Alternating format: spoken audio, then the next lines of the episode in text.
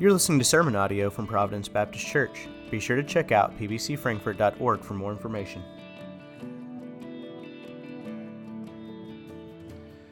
If you have a Bible, if you turn to Hebrews chapter 1, Hebrews chapter 1, we're going to be looking at verses 1 and 2 to start off with. Um, we're talking about the voice of God, hearing the voice of God, and uh, this week we're going to be talking about how He speaks to us. Um, while you're turning there, you've probably heard the story of the man who um, had floodwaters approaching his home, and he uh, was able to get up to the, the, the, the gutter line of his roof and stood there away from the floodwaters. And pretty soon, this guy came across in a canoe and said, Hey, buddy, hop in, I'll get you to safety. And the guy said, Nope, I'm trusting in the Lord. The Lord's going to rescue me today and the waters continued to rise a little bit, so he moved a little bit further up on his roof, and soon a guy came by in a bass boat, big motor behind it, you know, and and hey, buddy, hop in. I'll, I'll get you to safety. No, I'm trusting the Lord. The Lord's going to rescue me today. The waters continued to rise, put him all the way up at the very uh, top of his roof. And uh, a helicopter came over, lowered a line, and through a big speaker, a guy said, Grab hold of the line. We'll, we'll take you to safety. We'll, we'll take you someplace where you're going to be okay. No, thank you. He yelled over the chopper blades. The Lord's going to rescue me today. I'm, I'm trusting in the Lord. And the waters continued to rise and eventually swept him off the roof. And he took off in, in the waters and drowned. And when he got to heaven, he said, God, I thought you were going to rescue me. And God said, Well, I sent a canoe, a boat, and a helicopter. Why did I say that little bit of humor to start us off with today?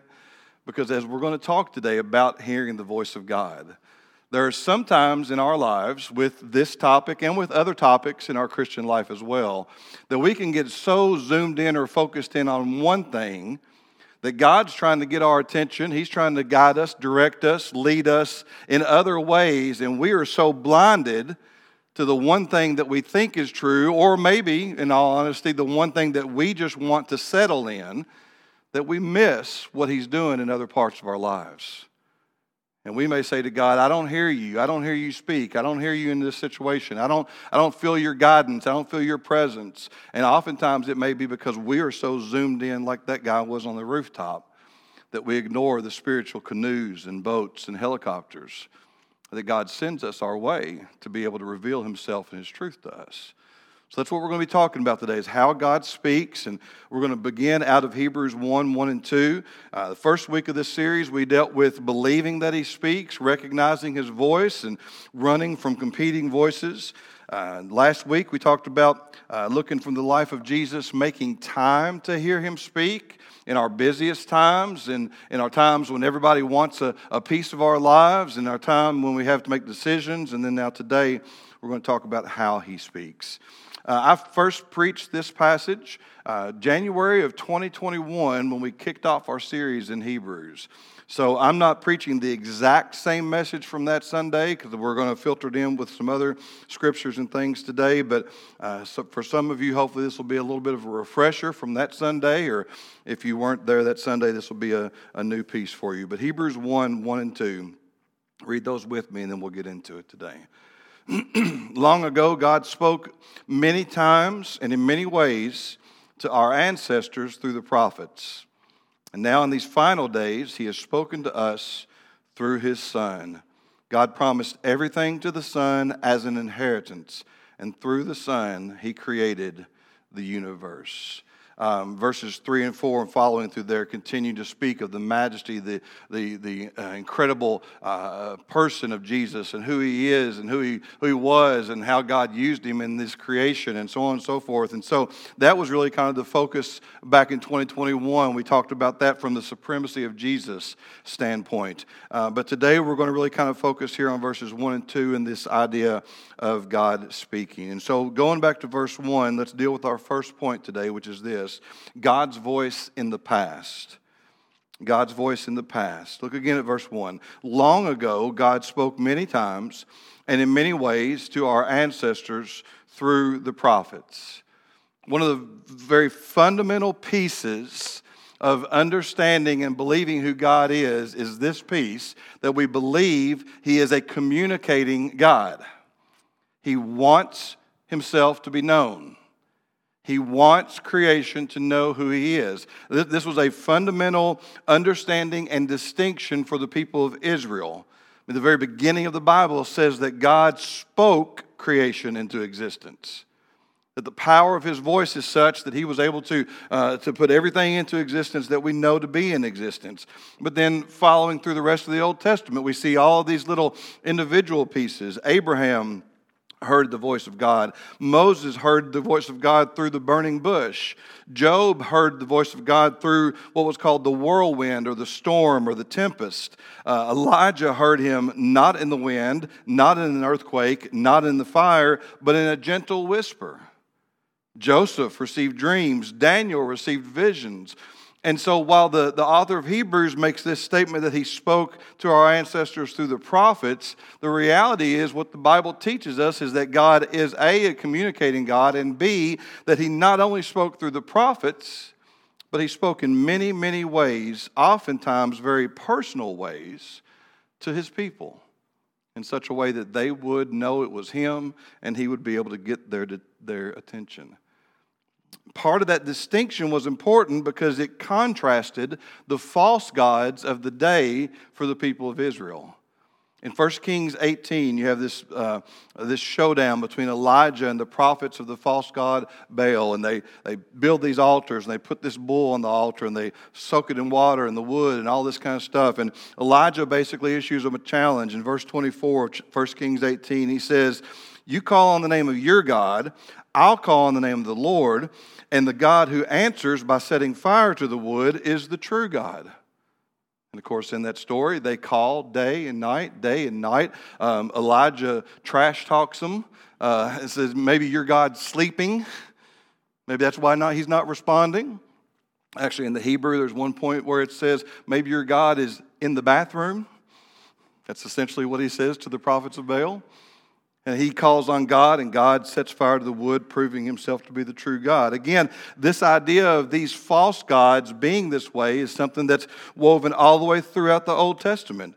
Uh, in Psalm 115, the psalmist writes uh, in verses 4 and following Their idols, meaning the idols of all the nations around Israel, their idols are merely things of silver and gold shaped by human hands. They have mouths but cannot speak, and eyes but cannot see. They have ears but cannot hear, and noses but cannot smell. They have hands but cannot feel, and feet but cannot walk, and throats who cannot make a sound. In Isaiah 41, Isaiah, uh, the Lord is speaking there, and he's speaking to the people of Israel about what has happened to them and then what is going to happen to them in terms of the help that is coming from. And part of the reason that judgment had come upon them is because they had taken in a lot of these false idols from the nations and the peoples around them. And this is what God says in Isaiah 41. I'm sorry, 41, uh, beginning in verse 21. Present the case for your idols. In other words, he says to Israel, talk to your idols about what's, what's happened and what's going to happen. Let them show what they can do, says the king of Israel. Let them try to tell you what happened long ago so that you may consider the evidence. Or let them tell you what the future holds so we can know what's going to happen. And then he actually turns his attention, speaking directly to the false idols. God says, Yes, tell us what will occur in the days ahead. Then we'll know that you're God in fact, do anything, good or bad. Do something that will amaze and frighten us. And the whole point of this being in, in Psalm 115, Isaiah 41, and other places in the Old Testament, that this clear distinction was made for the people of Israel that our God is the living God, our God is the active God, our God is the one who speaks, who communicates, who wants himself to be known, and all these false gods are powerless. They can't speak, they can't see, they can't hear, they can't walk, they can't run, they can't do anything. Paul even carries that over into the New Testament. 1 Corinthians 12, 2, he writes to them, You know, when you were still pagans, meaning people who were not uh, yet following God, you were led astray and swept along in worshiping speechless idols. And so, a very basic tenet, understanding of God is this understanding that He speaks, He communicates, He wants His people to know Him, to hear Him, and He wants them to be able to recognize Him. But then you have this passage, this piece of history. Sometimes it's called the intertestamental period because it goes between the Old and the New Testament. Sometimes it's called the, the years of silence, but it's about 400 years from the ending of the book of Malachi until Jesus is born. And most people speak of this time and say these were years of silence when God did not speak. And there is some truth to that. In those years of silence, no new prophets on the scene, no direct revelation or communication from God to individuals. But one thing that was very important that happened in that time was God may have been silent in those ways, but the written word of God began to increase. They moved from temple worship because for a time period of that, of that segment of time, there was no temple to worship in. Uh, even when it was rebuilt in the days of Ezra and Nehemiah, then there was limited access. So local synagogue worship began to spring up. This is why when Jesus came, he went to the local synagogues. It's why in the book of Acts, when the apostles begin to take the, the gospel message out, they go to the local synagogues. No longer was Israel flocking to the temple as they once were but now they're beginning to locally gather together for worship and teaching. So, for that purpose, the written word of God had to increase. So that the teachers, the leaders in those local places had the written word of God to be able to teach and proclaim. So there was an increase of what was called the scribe of Israel, which were people who copied those, those manuscripts, those uh, scrolls down to one to another. And then one of the biggest things that happened in that 400 years uh, as Israel began to come under more what was called uh, Greco Roman rule, where Greek was the primary language, not Hebrew, there was this book called the Septuagint. And it was the Greek translation of the Old Testament writings because what happened was, as each generation continued to be born under this new culture, less and less of them knew the original language.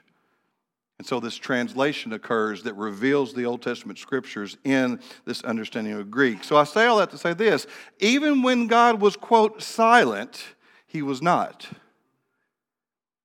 Even when he was not speaking directly or not speaking through prophets, he was not silent. Even in the absence of the very audible voice of God, the scriptures became a centralized method of God speaking.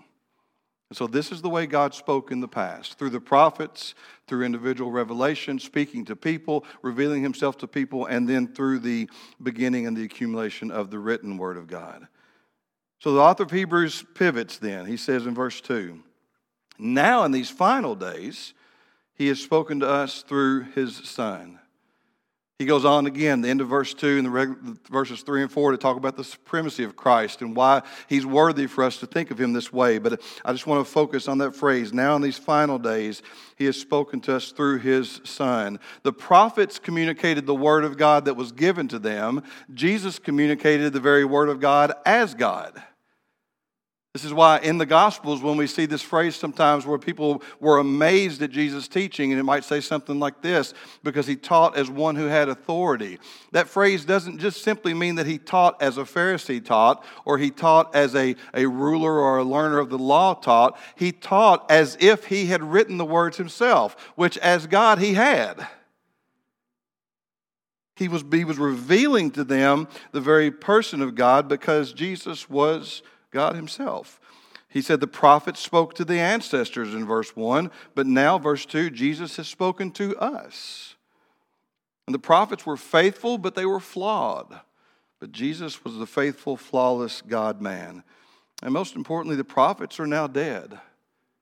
But Jesus is alive, resurrected, sitting at the hand of the Father, active, ready to go. And so, again, John's gospel helps us in understanding Hebrews 2, 1 verse 2 here, that Jesus is this full revelation of God. We've looked at John's gospel a lot this, this last three weeks, and I, I hope you're beginning to, to see that as a theme because John's gospel is key to a lot of this. But when John is describing Jesus in John 1 18, he says this No one has ever seen God but the unique one who is himself God is near to the Father's heart. He has revealed God to us. In John 10, 28 through 30, towards the end of the Good Shepherd teaching, uh, Jesus talks about that he comes, he comes to give eternal life. And uh, some of you may remember this phrase, even if you didn't remember the reference, but he talks about the fact that no one will be able to snatch them out of his hand. And in that phrasing, he ends in verse 30 by this statement The Father and I are one that Jesus is the full revelation. He's the full revealing of God, God speaking through him. Jesus has not only revealed the Father, but he's also revealed the Father's plan. In Ephesians 3, Paul is writing, and he's writing about this mysterious plan of the gospel that Jew and Gentile alike would come together to form one race, one person under Jesus Christ, that, that all the blessings of the Jews would be poured out upon the Gentiles, that they would share equally in the riches of the inheritance of God. And he says this in verses 10 and 11 of Ephesians 3. God's purpose in all this was to use the church to display his wisdom in its rich variety to the unseen rulers and authorities in the heavenly places. This was his eternal plan, which he carried out through Christ Jesus.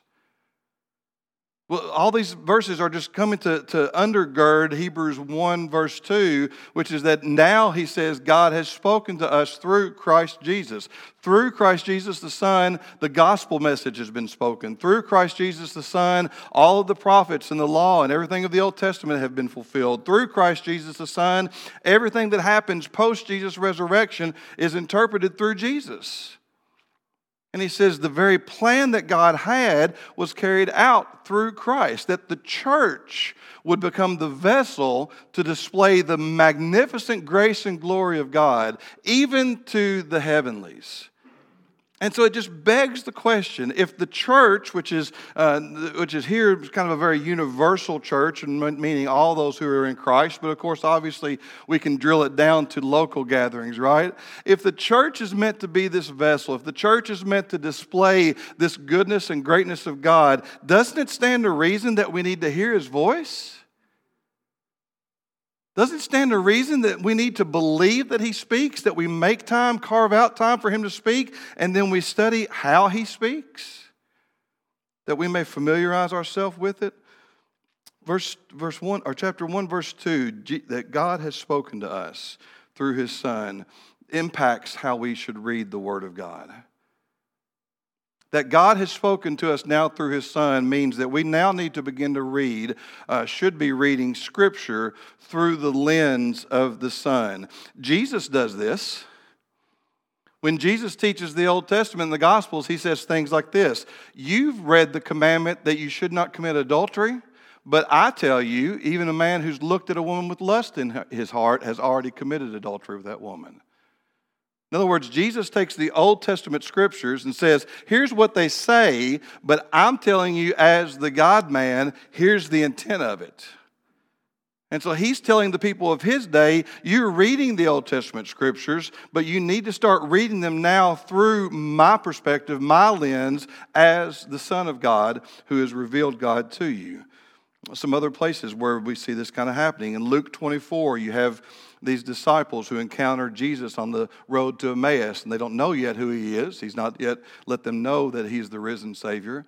But they give him this long, sad story about how we thought this guy was the Messiah, and then they died, then, then they crucified him, and he died, and he was buried, and now we don't know what to do. And in, in verses 25 through 27 of Luke 24, he basically says, Didn't you read the scriptures? They clearly said that the Messiah would have to suffer. And then Luke goes on to record, beginning verse 28, that he then takes them aside and he, beginning with Moses' writings, explains to them all the scriptures and how they point to him.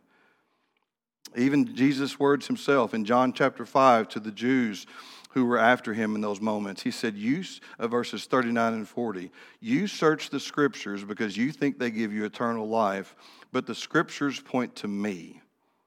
Yet you refuse to come to me to receive this life. See, the fact that God has spoken through his son means we now look at all the scripture and realize all scripture either points to or reflects Jesus Christ. I, have heard sentimental things about the, the Bible said, and, and it's okay. I'm not trying to bash it, but you know, the Bible is God's love letter to you. Well, I get that, right? But let's not trivialize what this is. Every, everything in this scripture is, is a declaration of God's love for humanity, absolutely. Everything in this scripture is a, a declaration of God's redemptive plan of his love for mankind and his desire to see them saved and walk with him. But understand, it all points to Jesus. It all is read through the lens of Jesus because it is through Jesus, he says in Hebrews 1 2, that God has now spoken to us.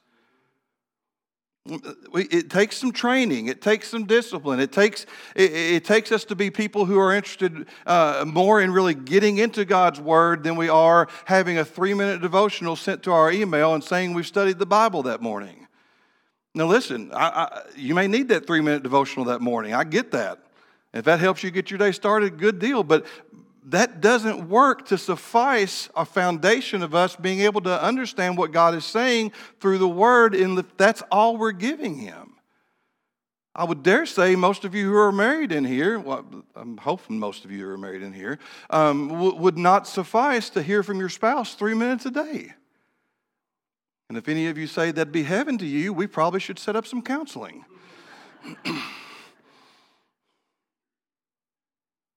We, we take the Word of God and we take it looking at this lens that now through Jesus, God has spoken to us. It doesn't mean that God does not speak any longer, but it means that His speech, His communication, His revelation of Himself comes through Jesus, through the written Word. Let me, let me give you just a couple of examples.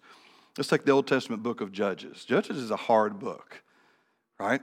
But the Old Testament book of Judges, to simplify it down, the theme of the book of Judges is this that God's people are in rebellion, that God sends earthly judges to let them know of their rebellion, to let them know of the changes they need to make, and then to stand in judgment over them. In Revelation 20, Jesus becomes the final judge, judging all rebellion on the great white throne of judgment in Revelation 20. So we read what goes on in Judges through the lens of understanding that one day Jesus sits as the final judge. The book of Amos, a prophet, for example, he, he is sent to God's people to um, correct them and rebuke them, among other things, for their injustice among people. Uh, not only people of other nations, but their own people. The way uh, that, that the greedy, the way that the rich, the way that those who had much were holding on to it and not distributing to the others. So Jesus turns around then in Matthew 25 and takes the nations and divides them into two groups. you you know that passage? And he says, This group over here, you never fed the hungry. You never gave the thirsty a drink of water. You never clothed them. You never took care of those. You never visited them in the, in the prison. But this group over here did. And he says, This group is the one who now is going to enter the, the kingdom of heaven. It's a, it's a direct correlation back to Amos. Jesus is not teaching work salvation. He's not saying if you do these things, you get in apart from me. But he's saying if you are in me, you should be doing these things. Just as Amos said to Israel, if you're really God's people, you should be doing these things. In the Second New Testament uh, book, for example, the book of James, the overall theme of the book of James is that salvation should lead to a life that is fruitful that we should have good works, that we should read the word and know what the word says and apply the word to ourselves, and so on and so forth. Jesus teaches in John 14 and 15 that those who love him would keep his commandments and produce a life of good fruit. Every piece of scripture either points to and reveals Jesus as God's fully spoken declaration of who he is, or it reflects what it means to follow Jesus. And again, this, this takes some training, this takes some discipline, this takes some desire on our parts to want to get more out of the scriptures. But it is so worth it.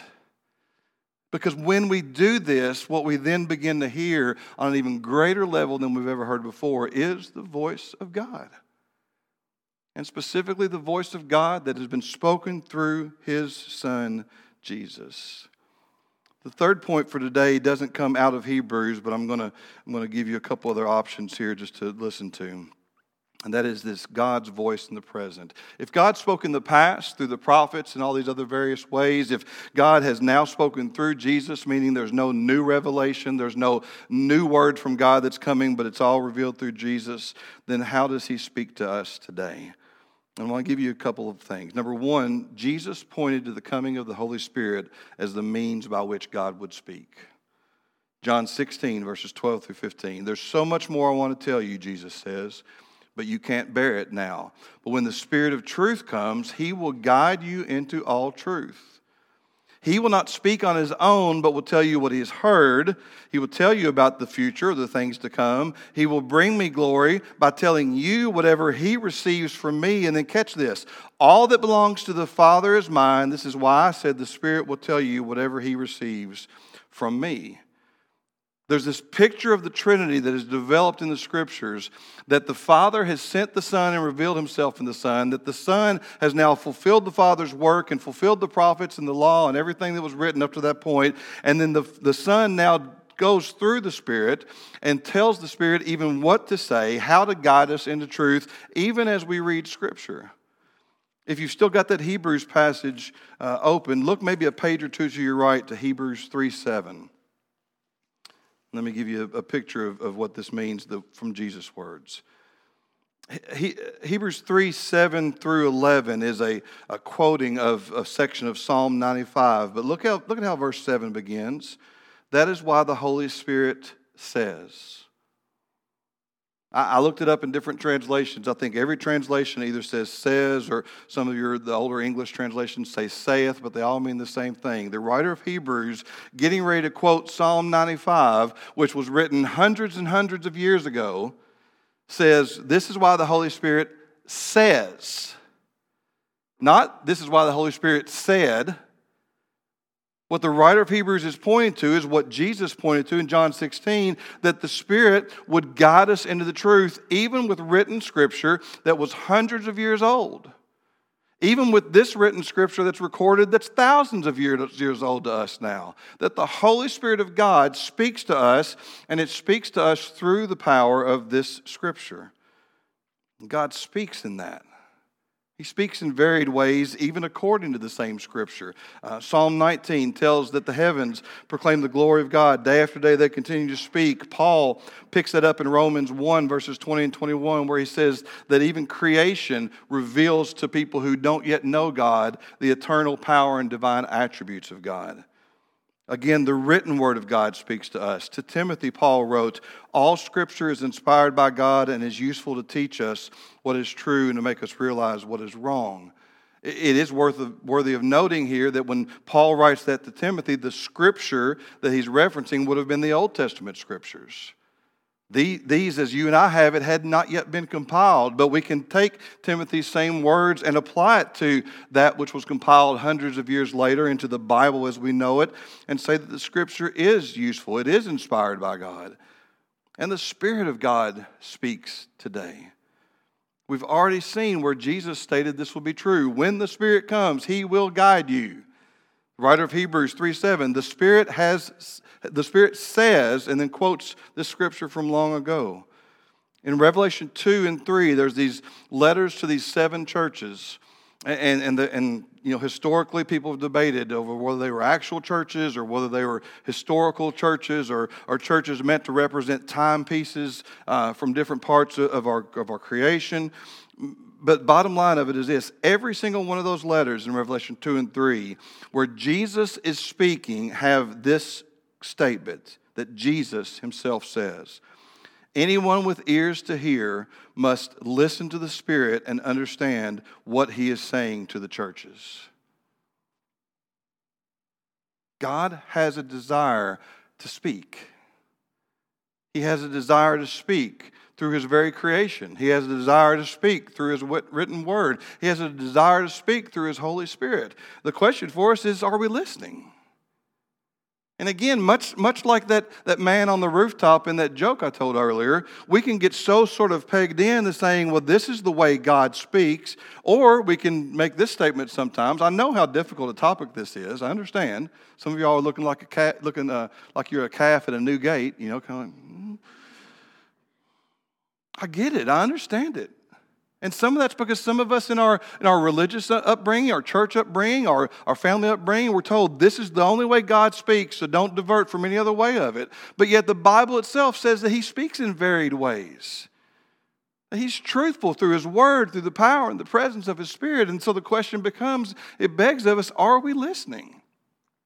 Or are we like that man on the roof that's so focused in on this one way that we're missing all these conversations that God has in store for us everywhere else? I remember for a while I worked at a, a at a box packaging uh, or box making company in Lawrenceburg uh, that they produced cardboard boxes and then shipped them out to companies to use. And there was a guy there um, that uh, did not know the Lord, and we would have conversations. I was getting ready to go into seminary at the time, and he knew that, and we'd have conversations about the Bible and God and so forth. And he made a statement to me one day, I think that was kind of half in jest, but had some seriousness to it as well. He said, All I know is, he said, God spoke to Moses in a burning bush, right? And I'm like, Yeah. And he goes, If you'll do that for me, I'll believe in him. And I said, Well, you understand there's only been one of those recorded in all of history that we know, right? I know, but if he did it for Moses, he can do it for me. And I said, Well, what if he wants to do it for you in a different way? I need to see the burning bush. And I've often thought about that man and those conversations that we had over the last couple of decades. Like, I wonder if he ever got out of that pigeonhole. I wonder if he ever got to a point where he thought, oh, maybe this is God revealing himself to me. Maybe this is where God is speaking to me. And I get it. I know how difficult this can be. It's so difficult, in fact, I think that many Christians sort of arrive at this destination or this decision in their lives. They make this statement I just won't worry about hearing the voice of God because it's difficult, because it requires a little work, a little diligence on my part, because it may require me thinking through some things that I've been taught and realizing that maybe those things weren't true, I, I just won't think about it. I, I, I, tell you, I have as a pastor counseled spouses and, and uh, mothers and fathers and children who've, you know, who've lost spouses, who've lost their fathers, their grandparents, their parents, some who've lost their children. And overwhelmingly, one of the things that generally always comes out of those counseling sessions is this statement or a variation of it. Oh, if I could just hear their voice one more time. I, am going on, it'll be, it's over three years now since I've last heard my mom's voice, almost 19 years since I last heard my dad's. And I get that, man. I, there are times, particularly in times of distress and trouble, I just think, well, if I could just hear something from them, if I could hear that, that word of wisdom from them, or, or just that word of, of encouragement or consolation from them. And, and I ask you, man, if we long to hear a human voice that much, how much more should we long to hear the voice of the shepherd? How much more should we long to hear the, the Savior, the, the Father God who, is, who has instituted all of this for our benefit? There are, of course, cares and concerns with this, and I, understand it, and I want to give you a few. We always have to test whatever we think is God's voice against this revealed and written word. I, have shared with you before, some of you will remember, but I, I, remember early in ministry, the guy who got into the vehicle that I was in, who was getting ready to leave his wife and his four kids for the woman that was at his uh, that was his secretary, and he said to me, "The Spirit has told me that she is my soulmate." He might have been listening to a spirit, but it wasn't the Holy Spirit. So when the voice of God, when we, when we feel like we're receiving that or hearing something, we, we always test it back to the truth of God's word, uh, using the God told me phrase for personal advantage, right? Well, God told me that really wasn't my time to serve in the church right now. Or if somebody even does this for you, well, God told me to tell you. Well, my response to that is always this well, if God wants me to know, God will tell me. Now, I will say that God has used people to confirm things to me, but that's, that's been things that He's already revealed to me that I just was too dumb to pay attention to. But God told me to tell you this. Well, if you're, if you're a child of God, God's going to tell you that Himself because, again, He is a communicating God. We can get so caught up in the experience of hearing, of wanting to hear the voice of God, that we neglect what has already been revealed. And specifically, we can begin to neglect the Bible. We can be so caught up in wanting to hear the voice of God audibly or from another person or through circumstances that we fail to give the Bible the, the adequate study and, and resourceful, resourcefulness that it is in our lives. But we can also do the same with that. We can be so caught up in that this is the only way God speaks that we close ourselves off to every other way that He might want, be wanting to speak in our lives. But even with these cares and concerns, and even with these things that we need to discipline ourselves and work through in our life, I promise you, developing a life that seeks to hear the voice of God is worth it. I, don't, you know, many times I've said to my kids, and I'm probably not alone in this, um, whether it was in a time of instruction or whether in a time of correction or you know diff- different ways, but I've said something along these lines. You're listening, but you're not hearing. Well, they're listening to the words that are coming out of my mouth, but they're not hearing them. They're not receiving them. They're not acting upon them. And so many times, I think God probably has that to say to us You're listening to me, but you're not hearing me. You're reading the word, but you're not hearing me. You're listening to me through praise and worship, but you're not hearing me. You're listening to me in prayer, but you're not hearing me. And on and on and on. And I will say this as we begin to close. There may be one final reason why we don't want to do this in our lives. And it probably is the biggest reason of all. We're concerned we may not like what he says. Because the voice of God, be it through his word, be it through his spirit, be it through circumstances, be it through other people that he, that he orchestrates in our lives to confirm what he's already said to us. Oftentimes, the voice of God says, You need to get out of that sin. You need to repent. You need to forgive. You need to make amends. You need to let go of this life. You need to let go of this world. And on and on and on.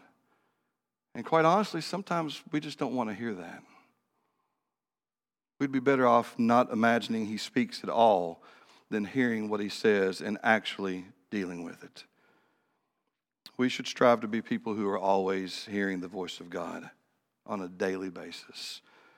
Dallas Willard has a book simply titled Hearing God, and he says this People who understand and warmly desire to hear God's voice will want to hear it when life is uneventful just as much as when they're facing trouble or big decisions.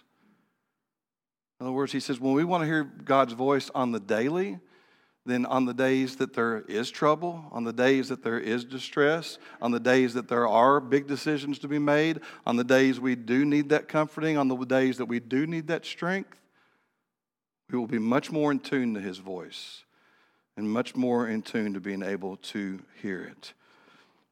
There, there are folks that when you preach about stuff like this and talk about stuff like this, say, well, you're, you're elevating experience over the Bible. And I'm, I'm not doing that at all.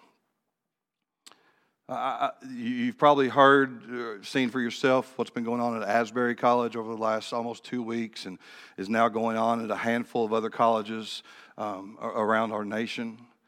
And I've, I've, gotten, I've fielded a lot of, of questions as a pastor. Hey, you think this is real? Well, my first response to anything like that is always this we'll see. Because just as if somebody decides to walk down this aisle today and say that they're going to follow Christ, I'll receive them with open arms and I'll love them and I'll pray for them and I'll let you know their decision, but we'll see if it takes. Right? And there will be, if, if this, if what's going on at Asbury is real, there will be fruit from it. But understand this don't just so casually dismiss the experience of God that we fail to see where He's really working. Like this, this, this revealed word of God teaches me that His peace is with me. But it sure means a whole lot more when I sense His peace with me.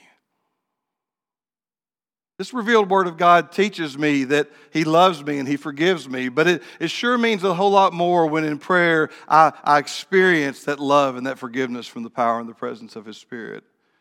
It teaches me that He guides me and He guides me in my decision making, but it sure feels a whole lot more powerful when I experience it in that still small voice of the Spirit that says, Go this way. Let's not be so dismissive of the experience of God's presence that we fail to hear Him talk. For He is a communicative God. He wants you to know who He is, He wants you to know His plans and His ideas for your life. And He wants you to know of His greatness, that you may then be able to take it and not only live it out, but display it among all who are around you. Let's believe that He speaks. Let's tune out competing voices. Let's carve out time in our busiest and most troublesome days, in our decision making days, and let's listen to his voice today. Let's not dismiss it. Let's not overlook it. Let's not cast it off as something that doesn't fit our little theological box. And let's let the Lord do work in our lives today and every day forward. Thanks for listening. If you have any thoughts, questions, or prayer concerns, please email us at pbcfrankfort at gmail.com.